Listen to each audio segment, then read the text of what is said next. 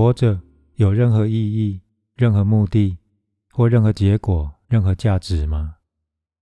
有什么结果需要透过生命、透过生活来达成的吗？借由生活，你会在未来的某一天达到何处、达到什么地步、什么境界吗？生活是一个手段、方法，而目标和成就，还有某个遥远的地方，则是目的。这个目的让事情变得有意义。如果没有目的，那么生命当然也就没有了意义。然后你需要神来让你的生活是有意义的。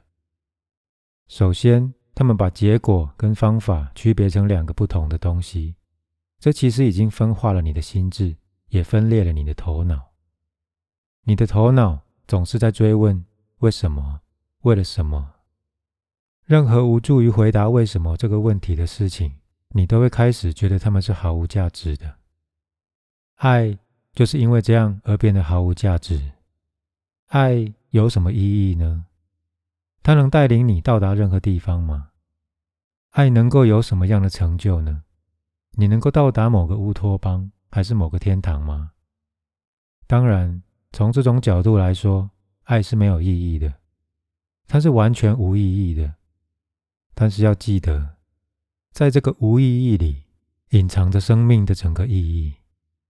当某个人是有意义的爱着你的时候，他已经把你缩减成为一项物品。你是一个东西，而他是一个购买者。但是当某人就只是因为你而爱你，完全没有任何理由的时候，突然间，你内在的花朵会绽放，你被接纳，如你所示的被接纳。美有什么意义吗？你观赏夕阳，你感到震惊，它是如此的美。旁边的人问说：“它有什么意义吗？”而你没有答案。如果它没有意义的话，你为什么还要不必要的夸耀那份美呢？一朵美丽的花，一幅美丽的画，一段美好的音乐，或者是一首优美的诗，它们没有任何的意义。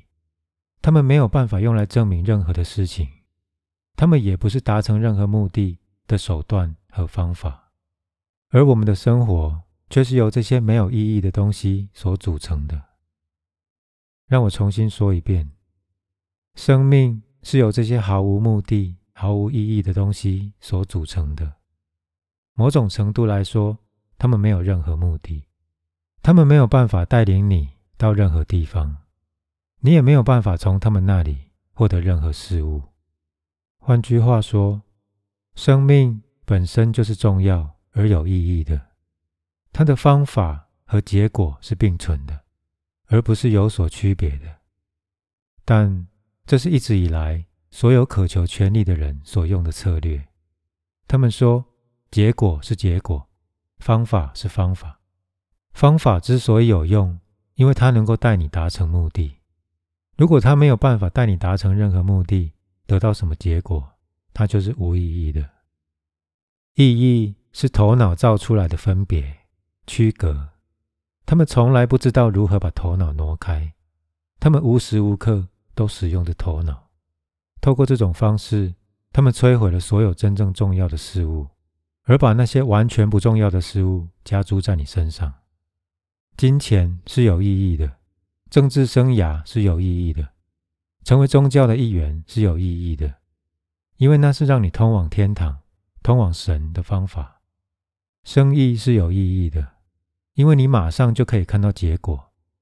生意变得重要，政治变得重要，宗教变得重要，而那些诗、音乐、舞蹈、爱、友谊、美以及真理。这些事物都从你的生命里消失了。这是一个简单的策略，但是它摧毁了所有能够让你富有意义的事情，并且为你的存在带来喜悦的事物。不过，一个精神分裂的头脑会问：喜悦有什么意义吗？有上百个人曾经问过奥修说：静心有什么意义？我们能够从中得到什么吗？首先，它很难达成。然后，就算我们达成了，最后的结果是什么呢？奥修说：“我很难向这些人解释，静心它本身就是结果，在那之后没有其他的结果了。”有一些诗人曾经为艺术做出定义：艺术只为它本身的缘故而存在，没有其他目的了。为了艺术而艺术，这一点也不吸引那些平庸之辈，因为他们以金钱、地位和权力来判断事物的价值。你的诗能够让你变成一国的首相吗？如果可以的话，它才是有意义的。但是事实上，你的诗只会让你成为乞丐，因为谁会花钱买你的诗呢？世界上有各种才华洋溢的人，有些衣食无缺。但有一些过得像乞丐一样，理由很简单，因为他们不接受平庸的生活方式，他们不允许自己变得精神分裂，他们活生生的活着。当然，他们有着政客所无法了解的喜悦，他们有着一种亿万富翁也无法了解的光彩，他们的心有着某种特定的韵律，而这是那些所谓的宗教人士无法了解的部分。但是。就外在而言，社会让他们活得像乞丐一样。我要你们记住一位画家，他或许是最伟大的画家——范谷。他的父亲要他成为神职人员，过一种为人敬重、舒适而方便的生活，不止在这个世间，也在死后的世界里。但是范谷想要当画家，他的父亲说：“你疯了。”他说：“对我来说，疯的是你。我看不出来成为神职人员有什么意义，因为我所说的一切都会是谎言。我不知道神，我不知道有没有天堂或地狱，我也不知道人死亡之后是不是有生命。我只会一直说谎。当然，那会让我受人尊敬，但那种尊敬不适合我。我不会因此感到开心。”那只会折磨我的灵魂。他的父亲把他赶出家门。他开始画画。他是第一位现代画家。你可以用梵谷作为分界。在他之前的绘画是平凡的。就连最伟大的画家，像是米开朗基罗，他的重要性也不及梵谷，因为他们的画是普通的。他们的画是为了商业而存在的。米开朗基罗。终身都在为教会而作画，在教堂的墙壁和天花板上，他为了绘制教堂的天花板而摔断了脊椎。因为在绘制天花板的时候，你必须躺在一个高台上，这是一个很不舒服的姿势。然后经年累月，但他赚到了钱，也赚到了尊敬。他绘制天使、基督、创世纪，他最著名的画作就是《创世纪》。但是范谷开启了一个全新的向度。他一生不曾卖出一幅画。有谁会说他的画是有意义的？没有人能够看懂他的画。他的弟弟常给他一些钱，那些钱只足以让他不至于饿死，让他有钱购买每一周的食物。因为如果他给了范谷一个月的钱，范谷会在两三天内全部用完，然后在剩余的日子里饿肚子。所以，他每个礼拜都会送钱给他。范谷一星期里面有四天会吃饭，然后把钱存起来买颜料和画布。这和米开朗基罗的情况完全不同。他赚取到足够的钱，还成为一个富翁。他卖掉了所有的画，那些绘画是用来贩卖的，那是一种生意。当然，他是一个不得了的画家。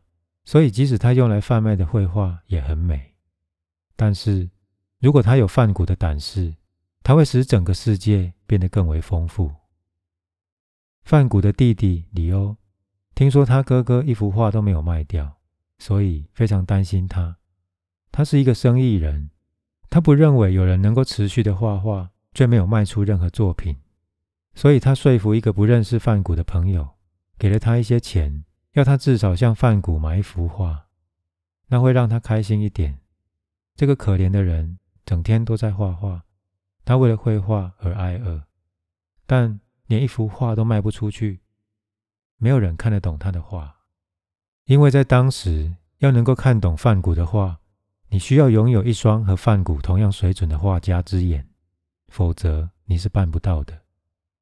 他的画对人们来说非常的奇怪，他的树画得很高，它们比星星还高，那些星辰被远远的抛在后面，你会认为这个人疯了。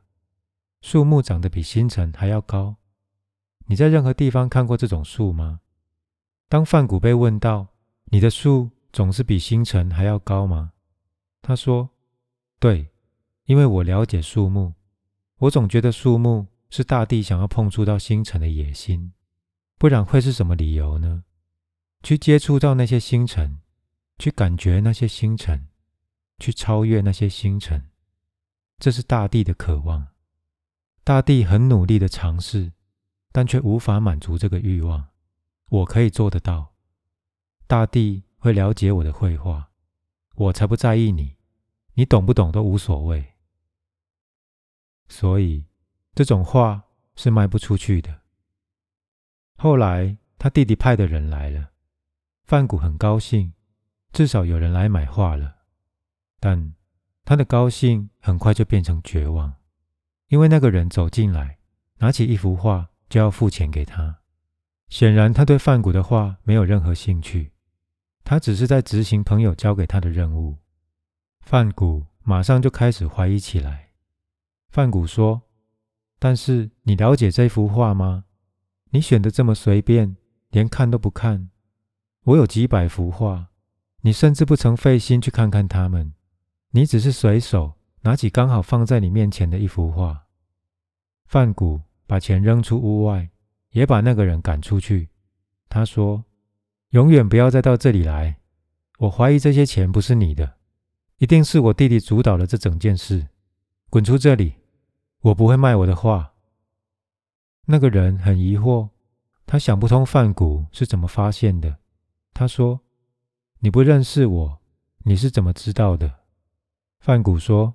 事情很简单，我知道我弟弟想要给我一些安慰，你必然是他安排过来的，而这些钱也是他的，因为我看得出来，就绘画而言，你是个瞎子，而我不是一个会把画卖给瞎子的人，我不能剥削一个盲人而把画卖给他，因为他要拿这幅画怎么办呢？还有，告诉我弟弟，他也不了解绘画，不然他不会叫你来。他的弟弟知道以后，来向范谷道歉。他说：“我不但没有带给你任何安慰，反而还害了你。我再也不会做这种事了。”终其一生，范谷的画都是送给朋友的。他会把画送给他一个星期拜访四天的餐厅，或是送给一个曾说他不是美男子的妓女。这是事实。范谷长得并不帅。没有任何女人曾经爱上他。有时妓女比你们所谓的熟女更有慈悲心，她们更了解男人。出于他的慈悲，他对范谷说：“我很喜欢你。”他从来没有听过这句话。爱是如此遥不可及。他说：“真的吗？你喜欢我什么呢？”这下子，那个女人说不出话来了。他说。我喜欢你的耳朵，你的耳朵很美。你会很惊讶范谷的行为。他回家以后，用刮胡刀割下耳朵，包装的漂漂亮亮。然后他把耳朵送给那个妓女，而他耳朵上的血还在流着。那个女人说：“你做了什么？”范谷说：“从来没有任何人喜欢我的任何一点，而我是穷人，我要如何感谢你呢？”既然你喜欢我的耳朵，我就把它送给你。如果你喜欢我，我愿意为你而死。那个妓女没有办法想象会有这种事情发生，但这是第一次，范谷觉得快乐，而且微笑着。有人至少喜欢他的某一部分，而那个女人的话语只是玩笑。范谷一生都非常贫困，他是死于绘画的。在他死前，他是疯狂的。因为当时他花了一年的时间，不断的在画着太阳，上百幅画，但是没有任何一幅画达到他想要的效果。他整天都待在法国最热的地方雅尔，头上顶着艳阳，因为如果没有亲身经验，你要怎么画画呢？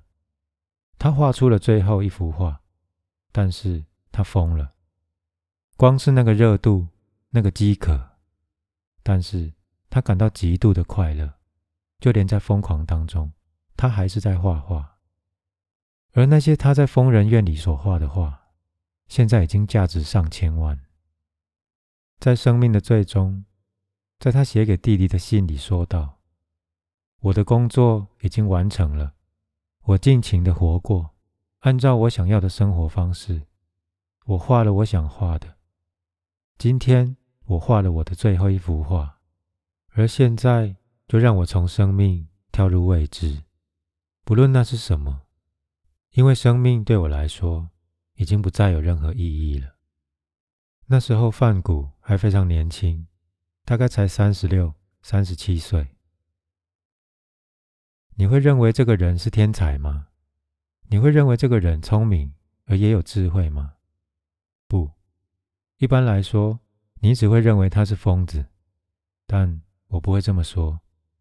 他的生命和他的绘画不是不同的两回事。绘画是他的生命，那就是他的生命。范谷最后是中弹身亡的，对全世界来说那是自杀。但种种迹象指出，这并不是他自己扣下的扳机，而是来自于一场意外。而无论是死于意外还是自杀，对我来说。那只是一个自然的结束，因为他已经画完了所有他想画的，他已经走到了尽头。接下来的生命只是悲惨的苟延残喘而已，甚至还没有足够的食物，再也没有什么好做的了。绘画完成了，生命圆满了，再也没有其他目的了。不论他是否得诺贝尔奖。是否有人欣赏？这些都毫无意义。在他有生之年，没有人欣赏他的作品，没有艺郎愿意接受他的画，即使是免费。在他死后，慢慢的，由于他的牺牲，绘画的风味全然的改变了。没有梵谷，就不会有毕卡索，因为这个人改变了绘画的方向。慢慢的，慢慢的，随着方向的改变，人们开始注意到他的画。他们展开一场大搜索，人们把他的画扔在空房子里或地下室里，认为他们毫无用处。现在，他们冲进地下室，找出他的画，把它们清理干净，甚至连赝品也开始出现在市场上。现在，梵谷的画只有两百多幅。但是他必然画了几千幅画。任何一个拥有梵谷作品的艺廊都非常自豪，因为这个人把他的整个生命都倾注在画里。那些画不是用颜料所绘制的，而是用他的血、用他的呼吸所绘制的。他的心跳就在其中。不要问一个这样的人：“你的画里有什么意义呢？”他就存在于他的绘画里，而你还问他：“你的画有什么意义？”如果你看不出其中的意义，那是你的问题。当事物所拥有的境界越高的时候，能够欣赏的人就越少；而当事物到达巅峰的时候，你很难找到懂得欣赏的人。到最后，只有这个人自己了解发生在他身上的事情。他甚至找不到第二个能够了解的人，那就是为什么一个佛必须声明他自己的成道，因为没有人能够认知到这一点。因为要能够认知出某一件事情，你需要对他有所体会，否则你怎么能够认得出来呢？没有人能够认得出来，因为他是如此的巅峰。但是成佛有什么意义吗？成道有什么意义吗？为了什么呢？如果你要问为什么的话，不为什么，因为它本身就已经足够了，它不需要任何其他事物来让它变得有意义。这就是我的意思。生命中真正有价值的事物，它们的结果和方法是没有区别的。结果就是方法，方法就是结果，它们就像是一个铜板的两面，密不可分的结合在一起。事实上，它们是一体，是一个整体。所以，回到一开始所谈的。生命有任何意义？活着有任何意义吗？很抱歉，如果我说生命是没有意义的话，你会以为这表示你应该自杀。因为要活着是没有意义的话，你还能做什么呢？自杀？我并不要你自杀，因为自杀也没有意义。所以，我们活着的时候要好好的活着，并且全然的活。死亡的时候，也要好好的死，并且全然的死。然后，你会在这个全然之中找到重要性。我故意不用“意义”这个字眼，而是用“重要性”这个字眼，因为“意义”这个字眼已经被污染了。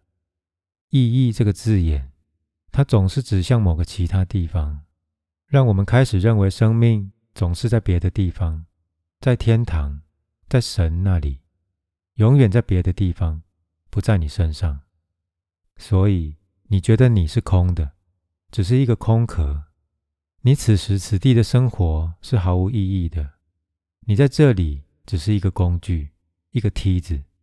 而如果你从梯子往上爬，或许有一天你会找到你的生命、你的神、你的目标，找到你的结果、你的意义。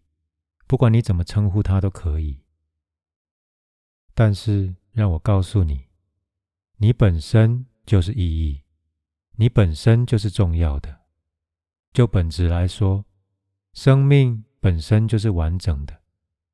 生命不需要再添加其他任何事物，生命唯一需要的，就是你全然的去活，去活出来。如果你只是局部的活着，那么。你将感觉不到生命的悸动，这就像是一个时钟。如果只有秒针会动，而时针和分针都没有作用的话，那它还有什么用途呢？它只是部分在移动而已。但是，除非它整个都在运作，而且是和谐的运作，不然它是没办法唱歌的。而目前的情况就是如此，每一个人都只是局部的活着。而且是很小的一部分，所以你发出噪音，却无法创造出一首歌。你移动你的手脚，但是却不是一支舞蹈。只有当你和整体和谐的运作的时候，那些舞蹈、那些歌曲的重要性才会真的发生。然后你就不会产生这样一个问题：活着有任何意义吗？这个问题已经不存在。因为你已经知道了，生命本身就是有意义的，除此之外，没有其他的意义了。